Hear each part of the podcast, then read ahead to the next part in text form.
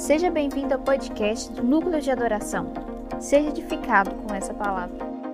Eu falei algumas semanas atrás que é, é, é, Jesus, quando ele foi fazer o primeiro milagre de Jesus, manifesto na Bíblia, né, dado, escrito, a Bíblia diz assim que é, é, foi essa de casamento, acabou o vinho. E quando acabou o vinho, uma das coisas que Maria disse para os servos, ela disse assim: Olha, faça tudo que ele vos mantém. Em outras palavras, obediência. Obediência é a chave. E aqueles servos provavelmente já tinham participado de vários casamentos. Eles já tinham ido em várias festas de casamento. Eles já tinham, talvez eles trabalhavam com buffet, né? Com buffet, né? De casamento e várias festas. E aí Jesus vira para eles e faz: ah, deixa eu usar aquelas talhas de pedra ali. Alguns dizem que eram usados para arrependimento, outros eram usados para e aí Jesus falou: ah, enche de água aquela talha de pedra ali, aquelas, aquelas seis talhas de pedra ali. E se eu fosse um daqueles servos, eu viraria para Jesus e falaria: Jesus, ah, a gente está precisando de vinho. Então, se o senhor quer nos dar vinho, deixe eu ali buscar um odre para você colocar vinho, porque a gente sabe que vinho ele é multiplicado dentro do outro. A gente conhece, a gente sabe a atmosfera que o vinho tem que ser manifestado.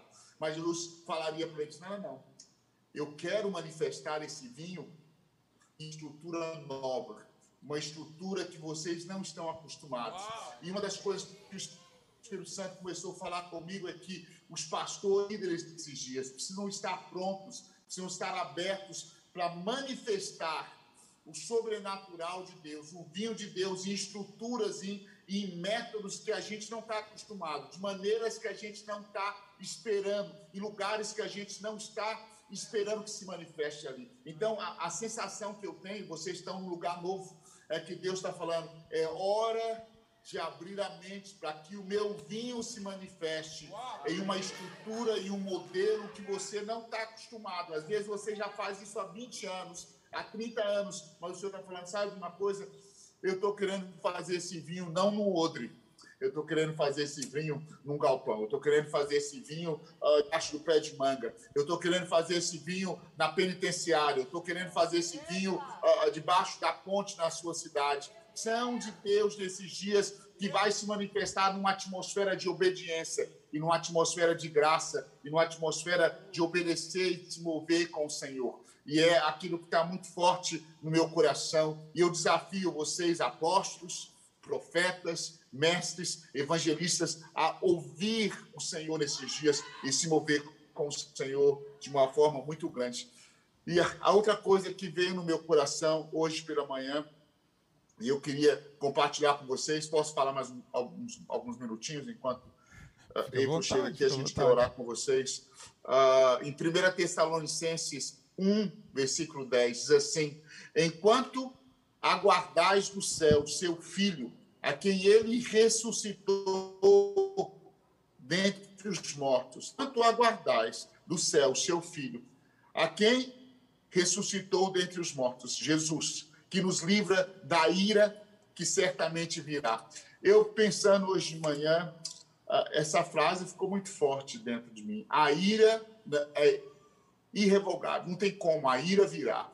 A ira que certa. Quando Paulo escreveu isso, ele dizia: Deixa eu dizer para vocês, não tem jeito, a ira virá. Mas a única maneira de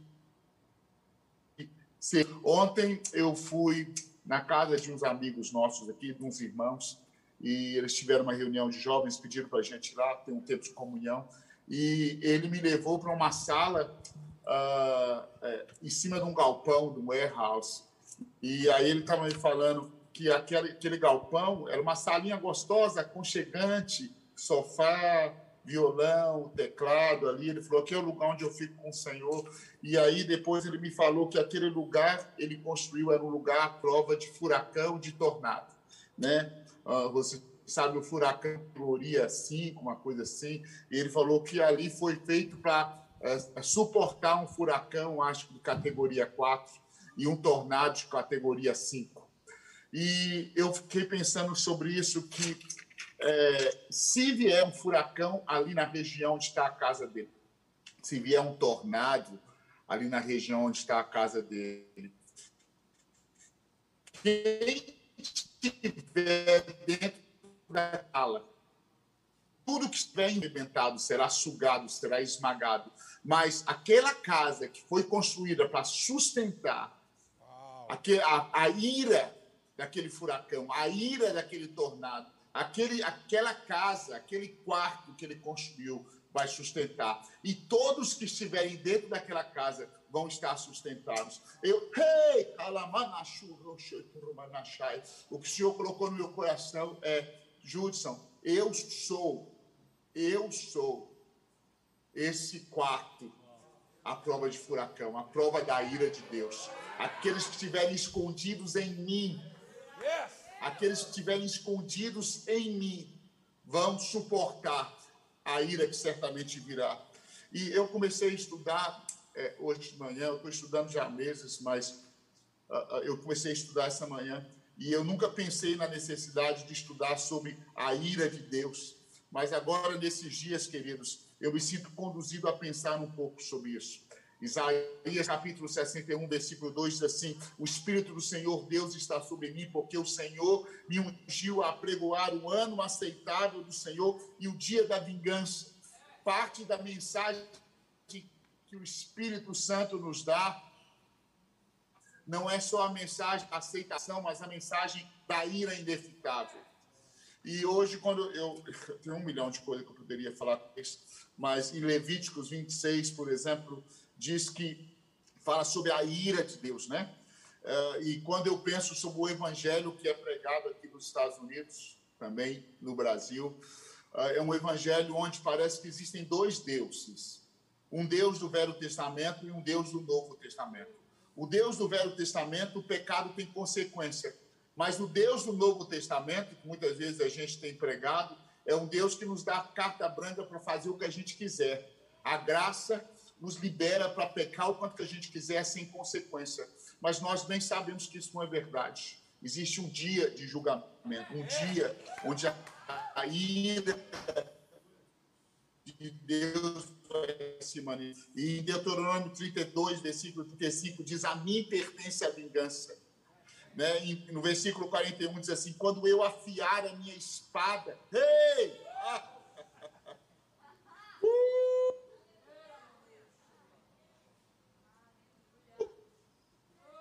Quando eu afiar a minha espada, refugante, a minha mão empunhá-la para exercer juízo, eu me vingarei de todos os meus inimigos, retribuirei aqueles que me odeiam. Ah, eu não sabia se eu podia, eu, eu nem vou ficar ali, porque senão a gente fica muito tempo, e eu sei que Kleber tem uma palavra revelada para entregar para vocês, mas deixa eu dizer uma coisa. O Senhor começou a falar comigo, falou, Judson, eu vou trazer uma revelação, uma revelação muito intensa da ira futura, da ira que se manifestará. E um avivamento que está para vir vai ser um avivamento nascido de uma atmosfera de temor do Senhor novamente.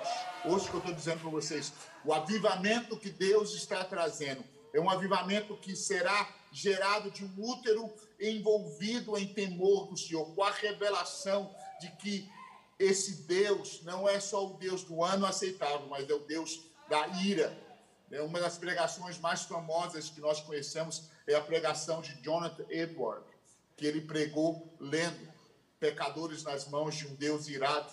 E enquanto ele pregava, as pessoas agarravam nos bancos da igreja, gritando de convicção que estavam indo para o inferno. Nesses dias eu desafio vocês, pastores, a pregar a verdade eu desafio vocês, pastores, a pregar o evangelho completo, o evangelho da graça, mas o evangelho de prestação de contas, o evangelho da misericórdia, mas o evangelho também que diz que todo aquele que pecar, se não se arrepender, nós precisamos de um evangelho que expõe a verdade, um evangelho que não se, não, não se deite com a complacência, mas o evangelho que pregue a verdade, cheio de amor, cheio de comunhão ah, Jesus. Eu falo com vocês como um pai que ama filhos e que está dizendo: Filho meu, você não sabe os sonhos que o Senhor tem para você, Filho meu, você não. Você não sabe os planos que eu tenho para a sua vida. E hoje, quando eu pensava, eu posso falar isso? O senhor falou comigo, Judson, diz para eles que eu vou entregar um nível de revelação da ira que está por vir sobre as nações para a minha igreja.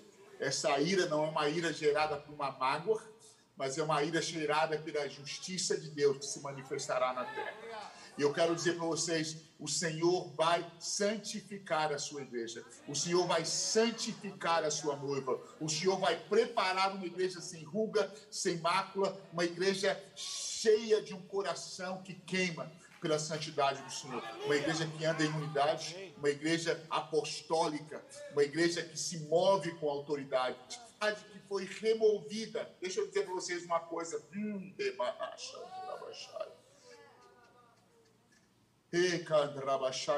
Alguém tá, o Donnie Evans estava falando isso um dia desse, eu achei muito. Ele falou: quando você doma um cavalo, o cavalo tem muita força, ele joga o, aquele que está doendo para trás, mas o domador não desiste. Ele sobe em cima de novo e continua domando aquele cavalo, até que o cavalo aprenda a ouvir a voz daquele que está domando ele. Quando ele fala, ô, ô, ô, ô, ele para. Quando ele fala, deita ou vira para a esquerda. E o domador do cavalo não tira a força do cavalo. Uau. Ele apenas ensina o cavalo a ouvir.